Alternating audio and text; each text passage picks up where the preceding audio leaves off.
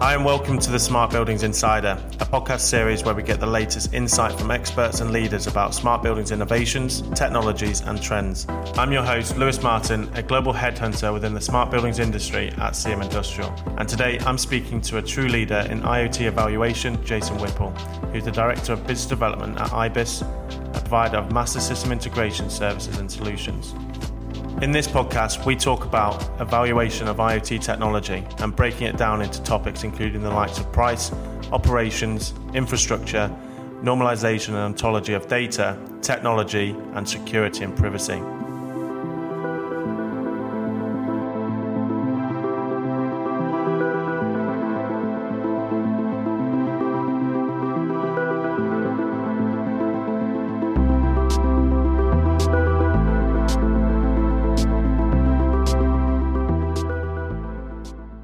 Today, I'm joined by Jason Whipple.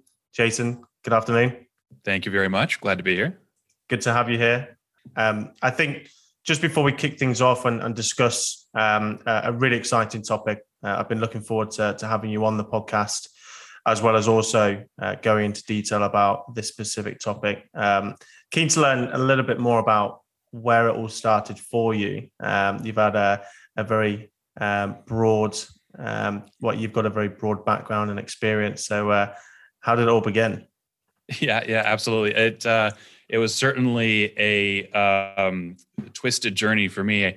I I started out kind of from an IT background, um, kind of in my very beginning early years, and also uh, with databases. I I was trying to be a, a, a Microsoft database administrator in my very early days. And uh, while that didn't necessarily pan out directly, I I got a lot of jobs in that technical industry, software development, uh, database development, UI, all of that stuff. Um, but I kind of there were a lot of bizarre circumstances. Ended up in the buildings industry, um, just really coincidentally, and uh, started working for some uh, integration contractors in the Southern California area.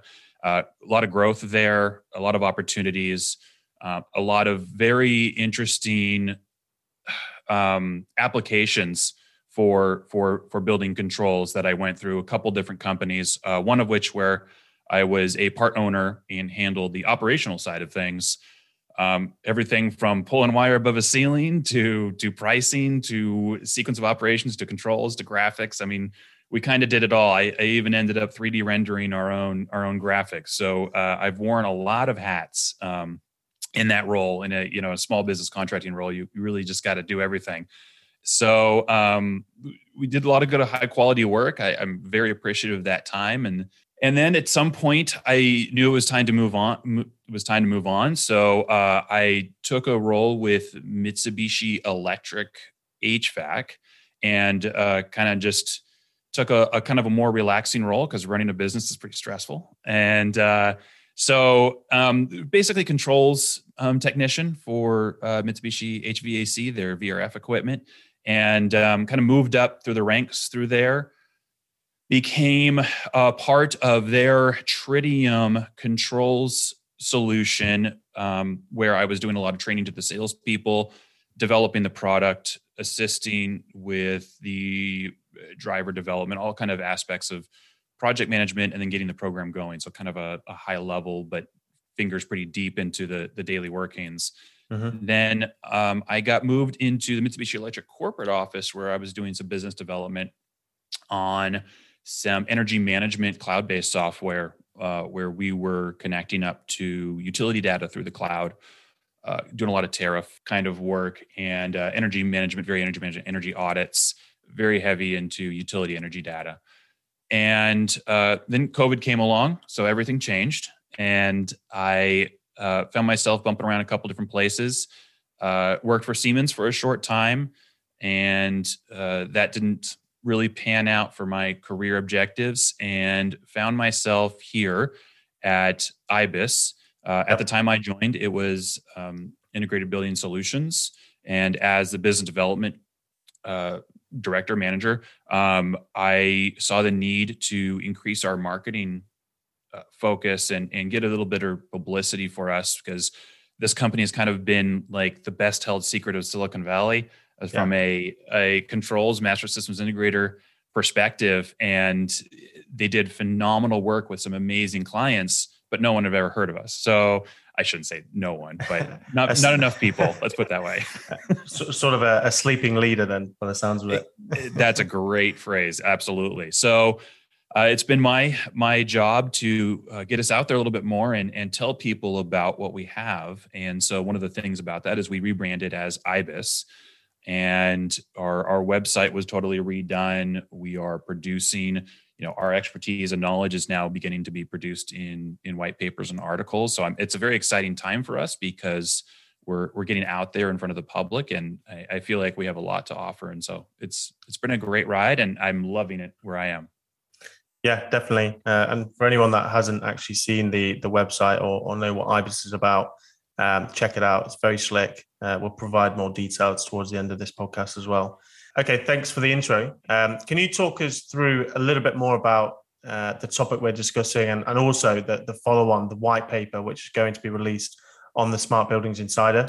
Yeah, absolutely. That's that's uh, you know the impetus for this for this podcast is is this white paper, and while we'll be you know covering these topics over this podcast there is certainly much more information in this white paper it's, it's extensive uh, it's elaborate um, it, it's we worked very hard to make it layman accessible uh, to to everyone because you know evaluators can come from every portion of the organization and uh, it, it's certainly something we're very proud of creating uh, worked very hard on it and uh, we look forward to to it really getting out there and being used successfully.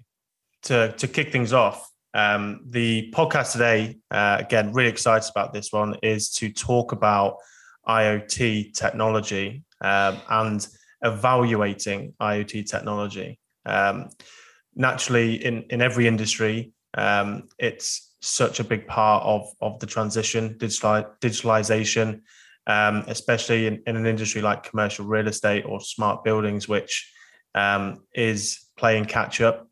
Um, so, from from your perspective, Jason, when it comes to someone who, let's say, is is new to this sort of topic, um, where do they start? What what are the general categories of evaluation that um, they need to be discussing or should be concerned with in the first place?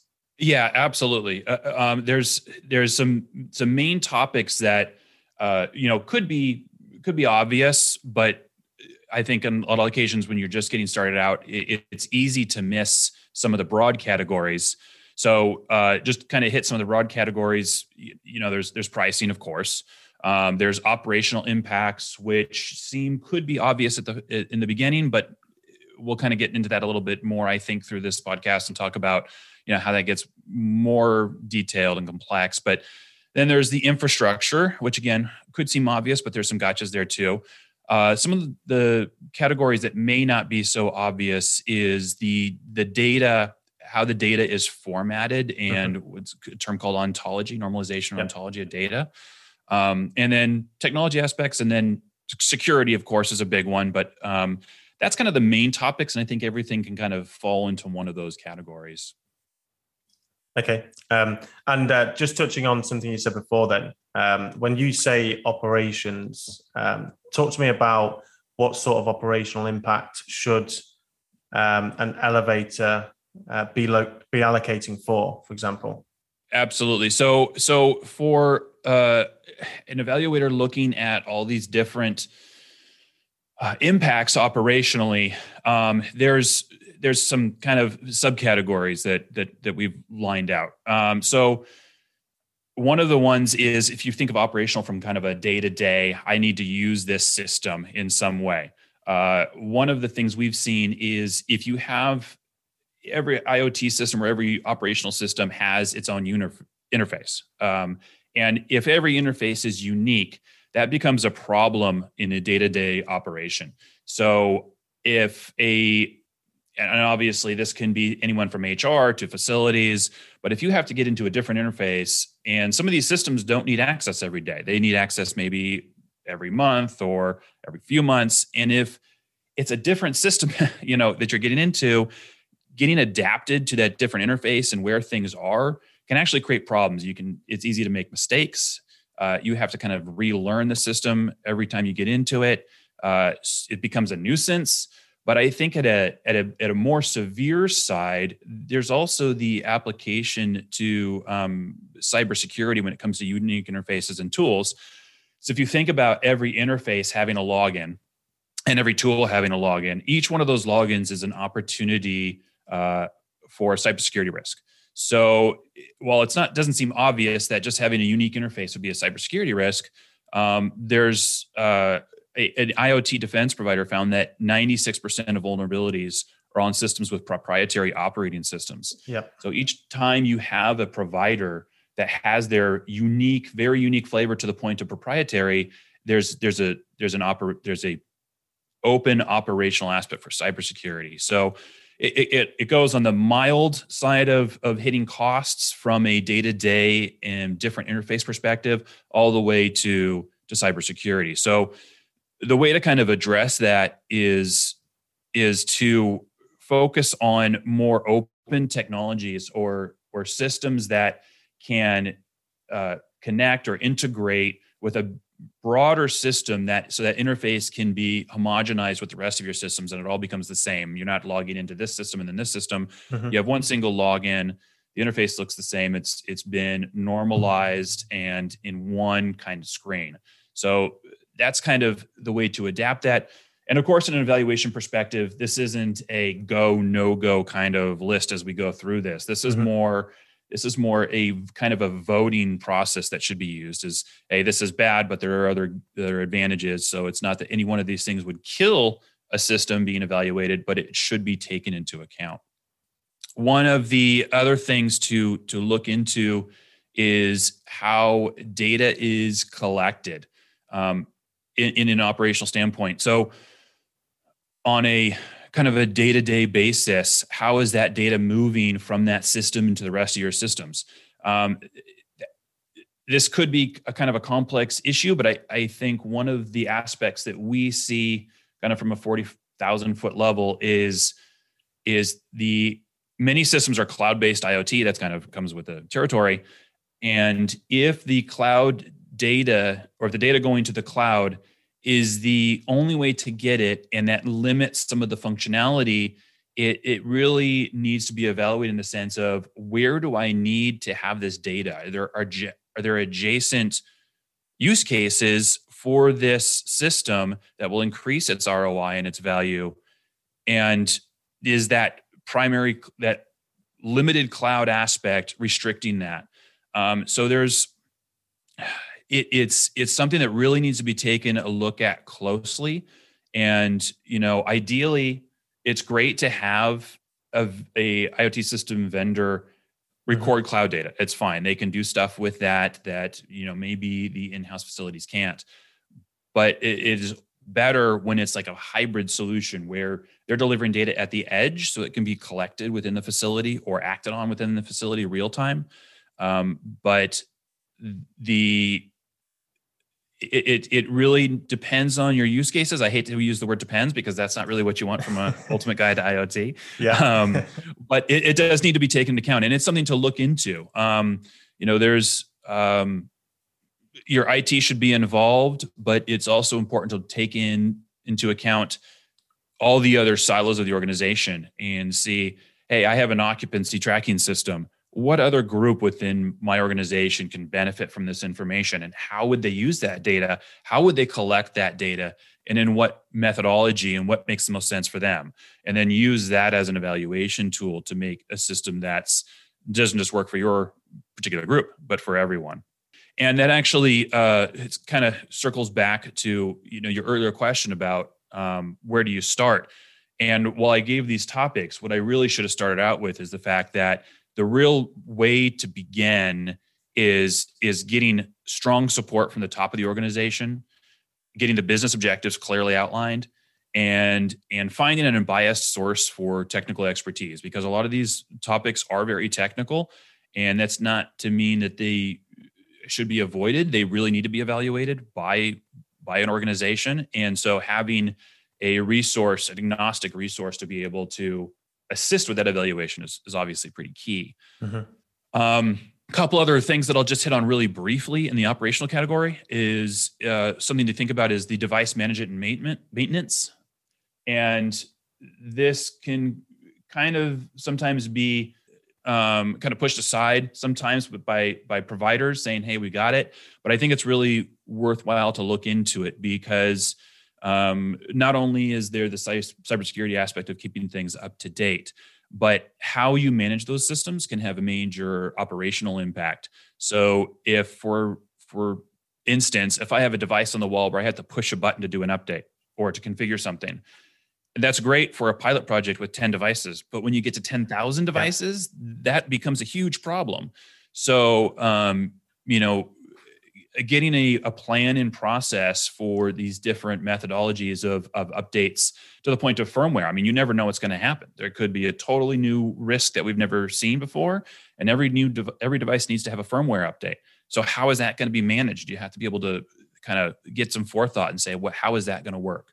Um, and then lastly, um, the the there's an organizational impact of both uh, both the maintenance, like I mentioned, and also implementation. And what I mean by that is uh, the organizational group, the groups within an organization.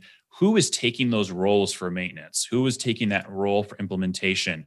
Who is going to manage this through the process? You know, if if one group brings in a IoT system, it, it's part of an infrastructure. So if their use becomes you know less valuable or another group finds more value in that system you know is there a plan for organizational shift to manage those systems or to to maintain those systems and get those systems rolled out? So um, taking responsibility and kind of having a plan in place for which group is doing what which kind of seems obvious but I, I think there's some more forethought that really needs to be put in for as as values change and as systems change how does that how does that work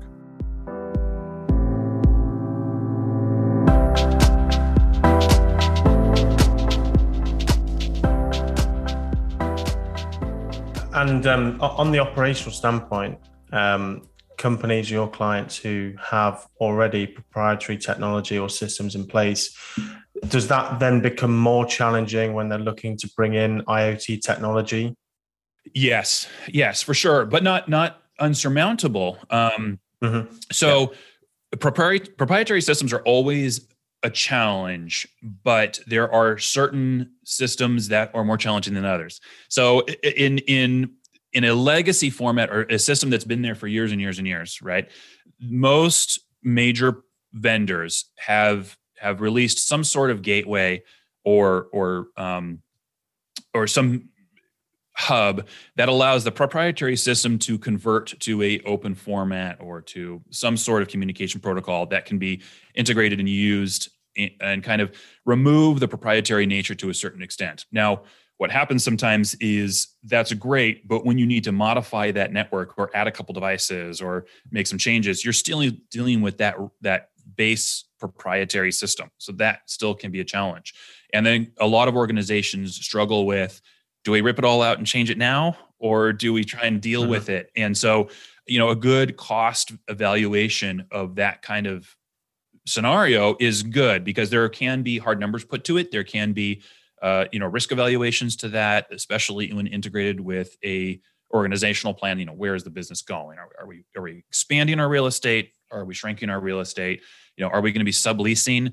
That becomes you know a, a big impact because when you sublease, do you want to own those IoT systems that your your leasers are are now benefiting from? So um, it, it just takes some intelligence and some planning and and some expertise into ways to handle these things.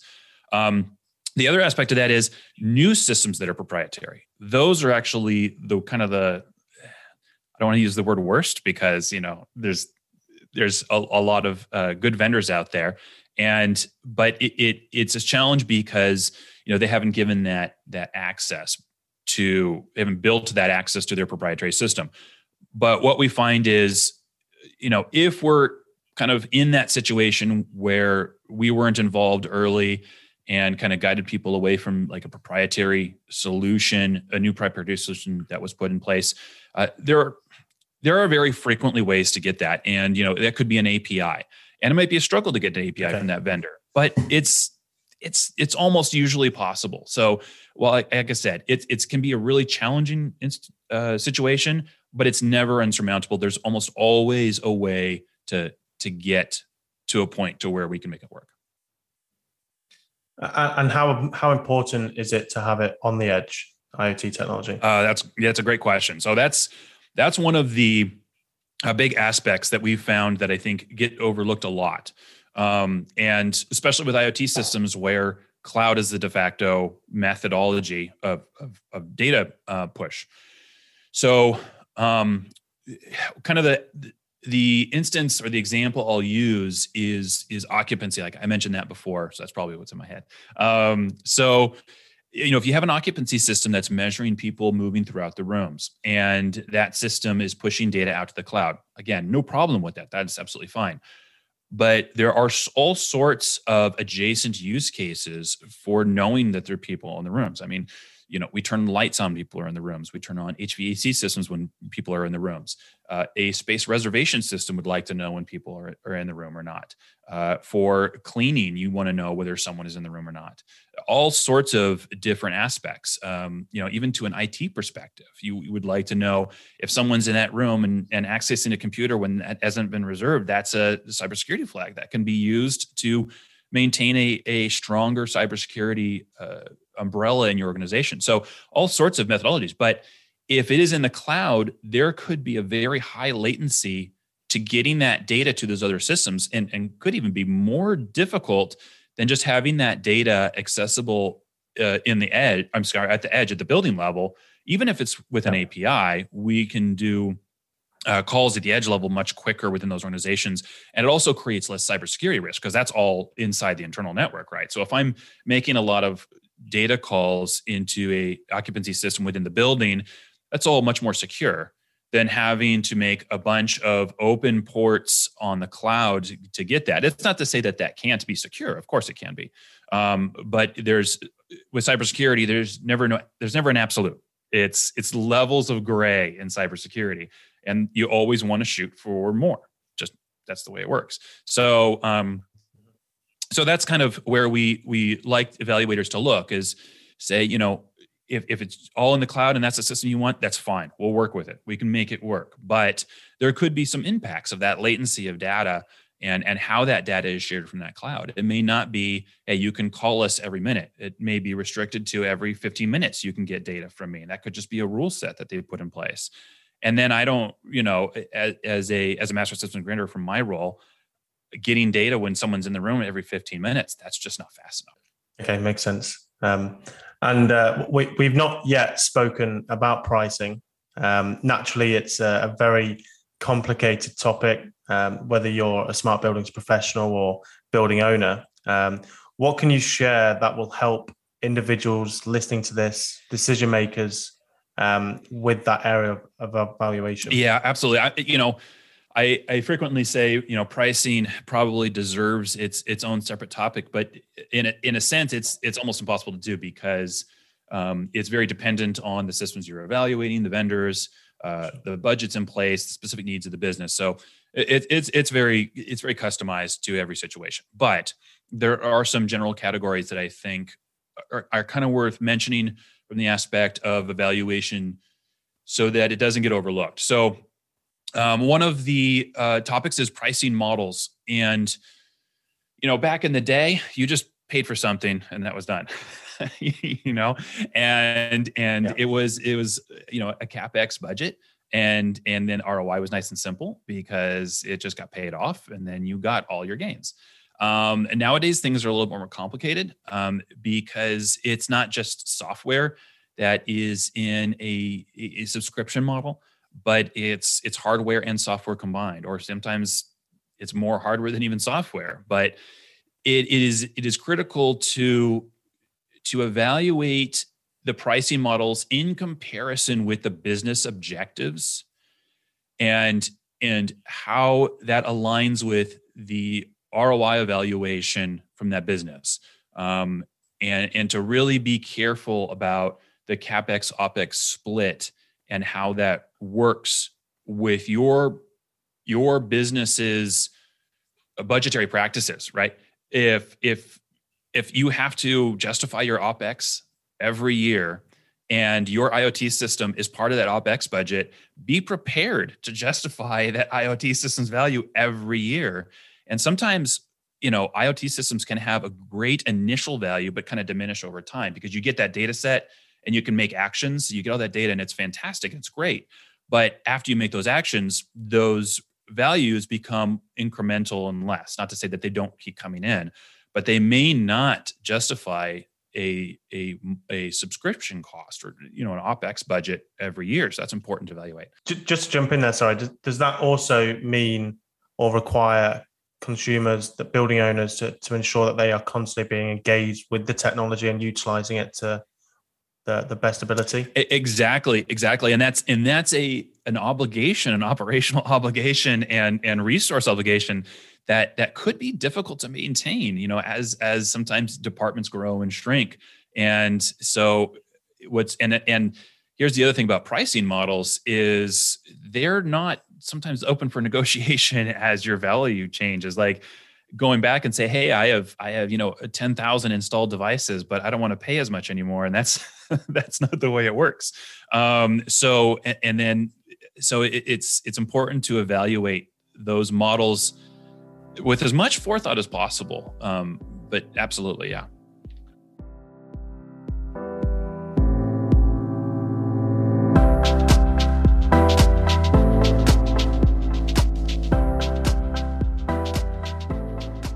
And you did highlight very briefly the importance of of um, normalization ontology. Uh, naturally, data is is um, incremental um, with technology, whichever technology um, you put into a building.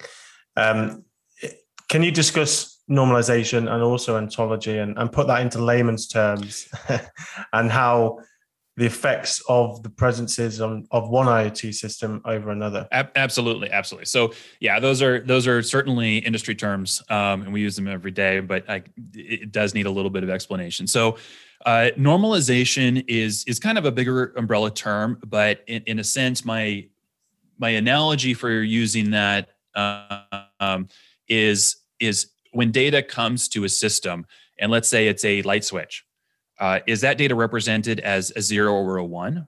Or is that represented as an on or an off? Or is that represented as a yes or a no? Or, you know, so data can come into a system in all sorts of forms, but mean only one thing. And so, in a sense, it's almost like a language translator. It's like getting the same word in multiple languages. It all means the same thing. It can all be translated to the same thing, but something needs to take that data format and and normalize it into one single set of data so that it can all be uh, interwoven and integrated so that it can be displayed in the same way it can be controlled in the same way and it's easily more easily worked with in an enterprise kind of format or, or a campus format or even a building. Um, so that's normalization and it kind of means other things as well but i think from a from a, a, a simple explanation that's kind of the best way to go. Ontology is is is a little more complex and, and also um, you know there's probably a lot of people that would say that it expands a little bit but i think in the basic sense it is it's it's a way to describe uh, a piece or a, a, a device or a piece of data in the network in a very consistent way. So i'll, I'll go back to my example the light switch.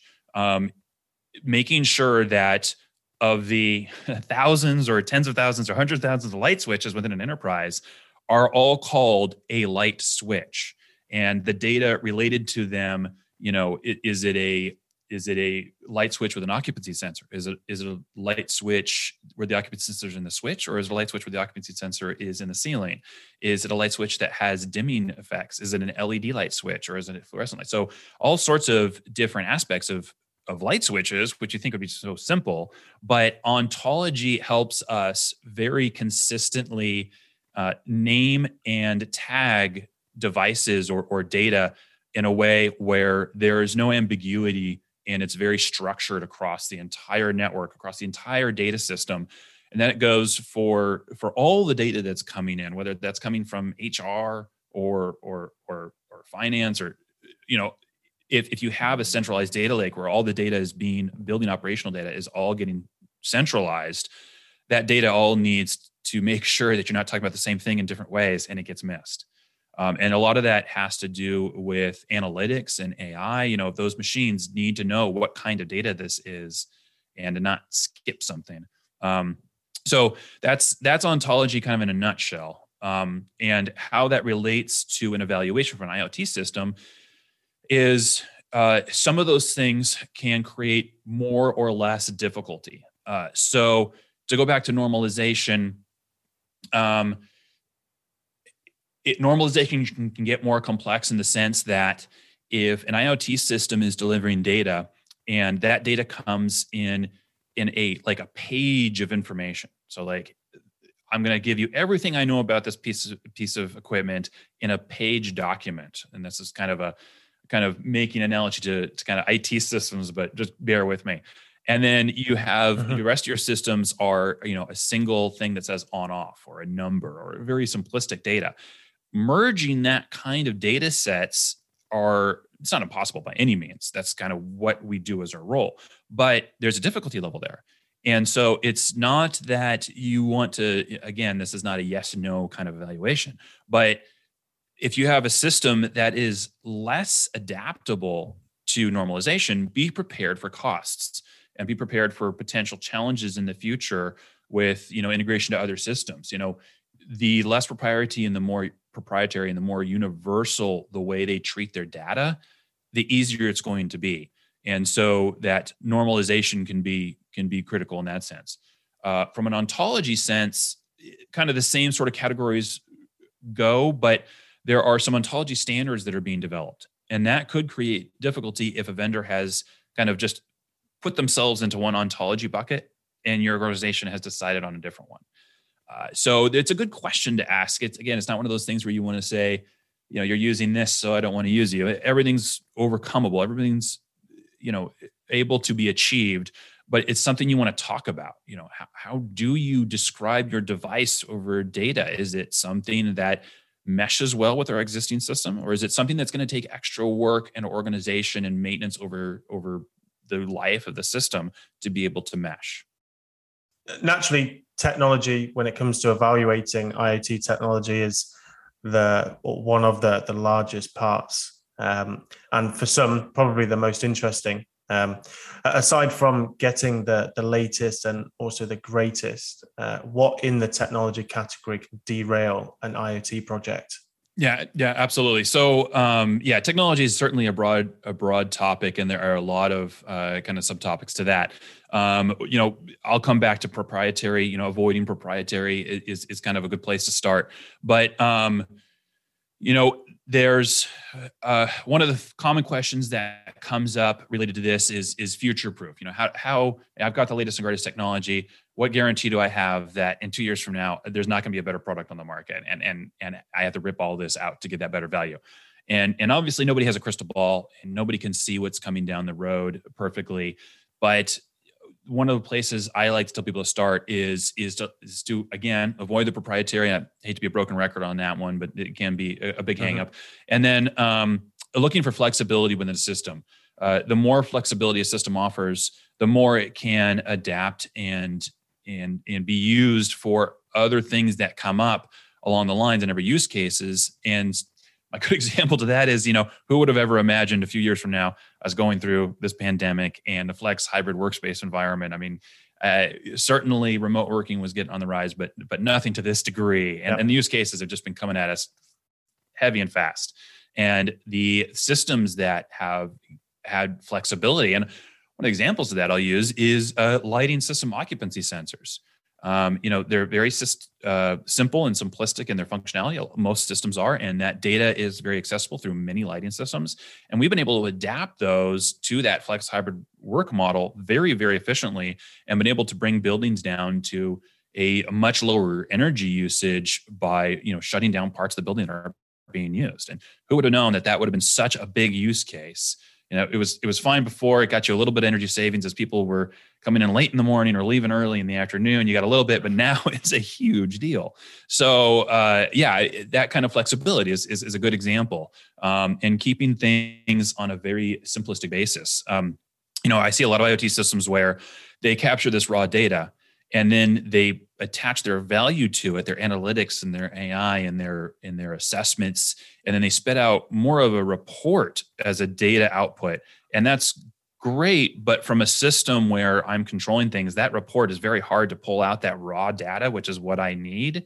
And so that's that's that's the kind of flexibility I'm talking about is that base level data where someone like a master systems integrator like us can take it and actually utilize it. So the other ones, kind of areas where we we like to look at is um, uh, the vendor focus uh, on the on the system objective, and and this is kind of sounds weird, but um, there's a term that is not a real word yet, but I'm I'm sure it'll be added eventually at some point. But uh, it's called diworsification, and it it essentially is when you have a vendor who's kind of trying to be everything to everyone, uh, what can happen is it can remove focus from their core value set. And uh, it's not to say that that value isn't there, but some vendors will focus on that main core value and do it very well.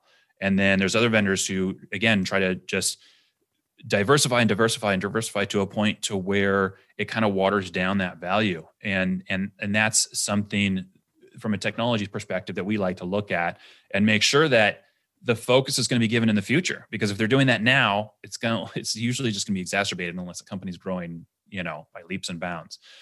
Um, another another topic is dependencies. And uh, there's sometimes less obvious dependencies to look at. Uh, there could even be organizational or group dependencies. For example, there's the one guy in the one group that knows how to make this work, and if they leave, then it all falls apart. So that's not that's not the dependency you want. You don't want dependency on a person, and right. and to have that technology work because of of one person or one small group can it can be a problem.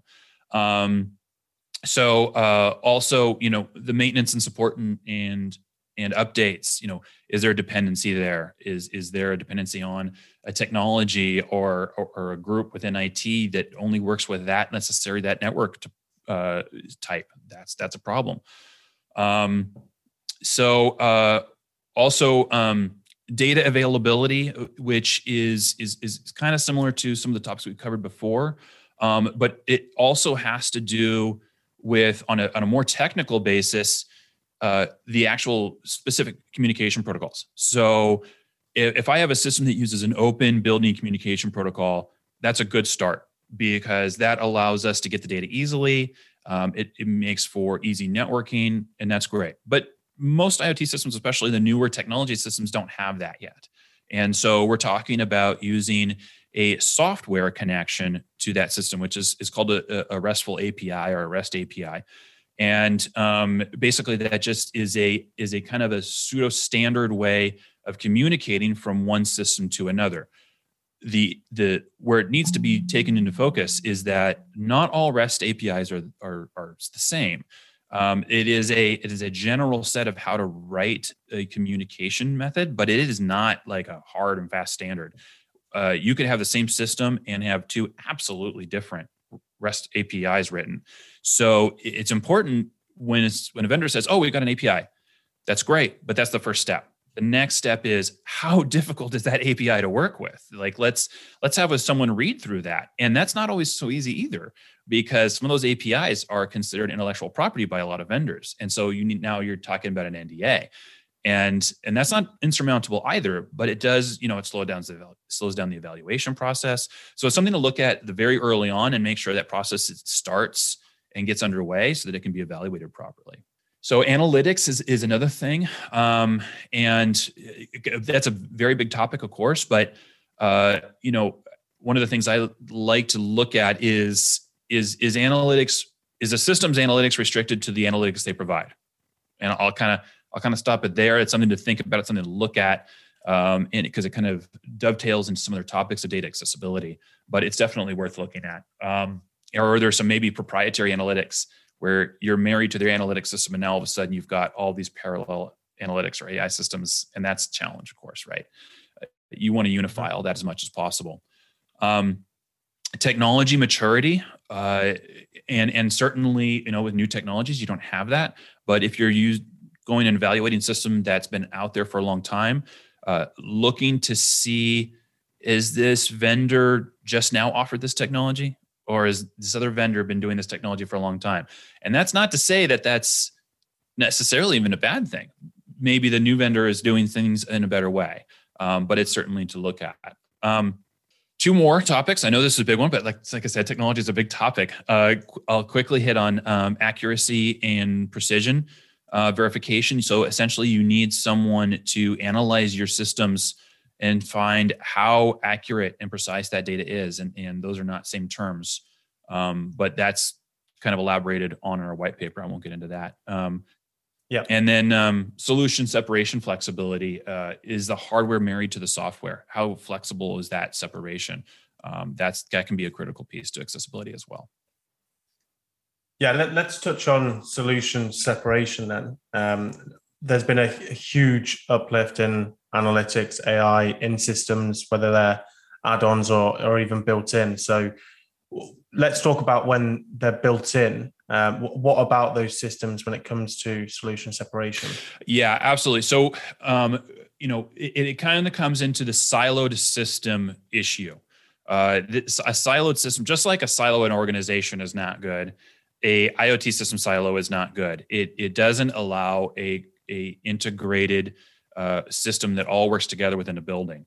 And the less siloed a system is, the more functionality can happen in the future.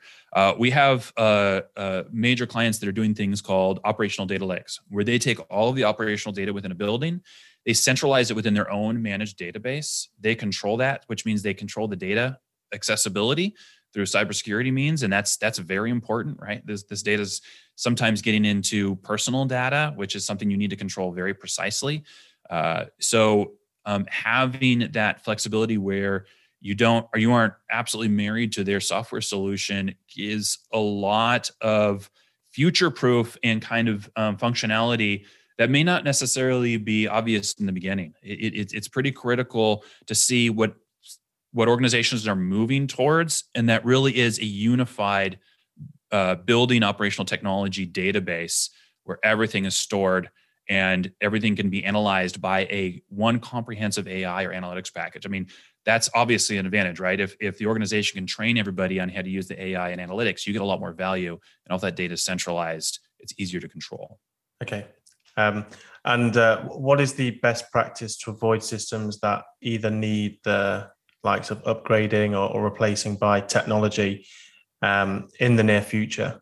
Yeah, so um, a lot of that I covered I covered with the the future proof topic, um, but uh, you know I think that it's it's it's worth looking at the history of a technology and seeing its progress and and changes. So uh, you know occupancy sensors or, or, occupancy tracking systems, this is difficult because occupancy tracking systems are using many different technologies. Some of them are using cameras, some of them are using infrared, some of them are using lasers, mm-hmm. and and evaluating that technology in a, in a critical way is important. We found systems where uh, the sunlight changing in through the windows of the office uh, impacted the way they were identifying the number of people. So some of these technologies have been out so recently and, and racing to get to these these needs that they haven't necessarily been evaluated in every scenario. So looking at a, a technology's maturity, not necessarily even the vendor, but a very specific technology use, you know, lasers, infrared cameras, you know, how AI, uh, how often has it been used and how mature is it?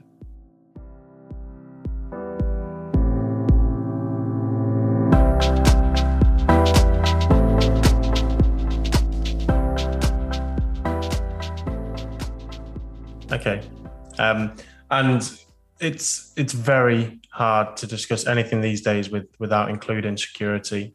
Um, and uh, we know uh, everyone's seen a, a, lot of content out there at the moment on this topic. It's a hot topic, uh, especially cybersecurity. Um, is there anything that you can add to that topic, which perhaps may be overlooked or, or needs to go into detail?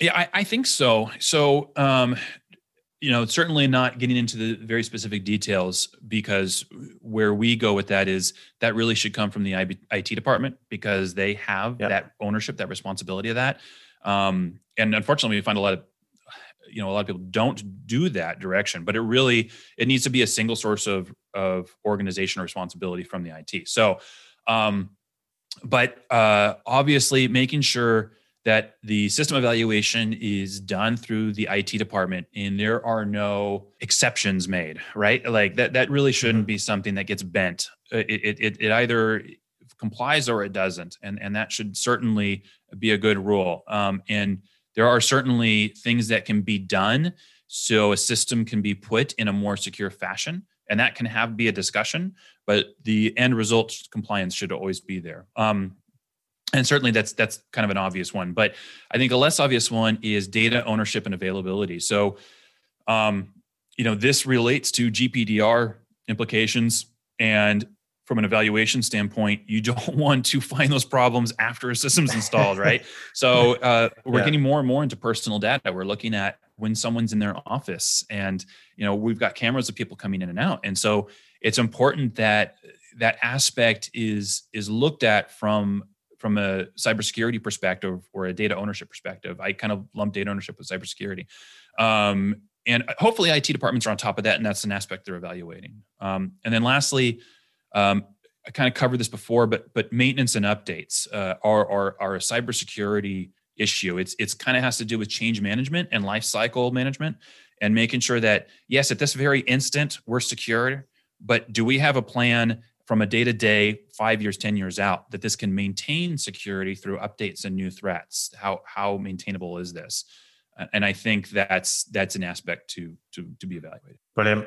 Um, so to con- to conclude, then, um, how would you conclude this? Let's say if you were talking to a building owner uh, or even a uh, another industry professional who wants to gain more insight on this. Yeah, absolutely. You know, I, I think for me, uh, these topics get very technical and they get very in depth, and there's a lot of background and knowledge in very all these areas that is necessary. So, um, making sure you're not going alone is is is a, is a big one for me. Making sure your expertise is available and and accessible and and committed to the same business objectives. Uh, you don't. We see a lot of situations where the the expertise coming in through an evaluation has their own agenda and that's problematic right? Because it, it's it's it should be unified objectives. And so getting someone that is is 100% purely fighting for your organization and your organization's objectives i think is pretty critical with that background of expertise that can help you through this whole process. Okay perfect. Well uh, jason uh, really enjoyed this conversation. It's uh, it's great to have you on here I think to to follow on then, uh, as we discussed at the start, uh, there is a white paper to follow on. Um, what can you tell the the audience um, about this? Absolutely. So yeah, the the white paper it's it's a it's a it's a lengthy one. Uh, there's certainly some some reading there, but um, you know we keep it at as high level as possible without trying to miss any topics. So you know it's it's about 16 pages, and um, it we're not getting into you know highly technical things. We're we're getting into categories that everyone should be able to understand, and uh, it can be a reference as you go through it to make sure. Because I mean, we're talking about a lot of topics here. There's a lot of individual topics, yeah. so it's easy to miss. And having a a guide to go through, or I mean, you can call it a checklist, but there's so much to each topic that we didn't want to make it a checklist. We wanted to make it, you know, give a little bit of information on every single one having that to go through the process we hope will be very helpful and and give some background knowledge to kind of the the expertise you're looking for and what you're in store for. You know what is this going to take? What, what kind of things do i need to plan for? And we hope we hope that'll that will provide that. Perfect. Um, and to get exclusive uh, the exclusive on this uh, white paper you must be signed up to the smart buildings insider. Um, so if you haven't already please sign up. Uh, it is one which I mean, we are biased, but it's uh, it's a worthwhile read. Um, outside of this, Jason, um, for individuals who, who want to contact you and, and, learn more about what IBIS are doing currently, um, how would you suggest they, they approach you? So probably, uh, you know, you can find us on LinkedIn, but I think probably the easiest way is just is just go through our website, and um, it is www ibismsi.com. So that's IBIS Master Systems Integrators is what that stands for. So ibismsi.com. And you can find a uh, ways to just get in touch with us directly, uh, a chat, all that phone number, all of that stuff. Jason, anything else to add? Nope. No, I think we did a pretty good job covering this as well as you can. Thank you. No problem. Uh, a pleasure having you on. Uh, and as always, thanks to everyone who's listening. Take care.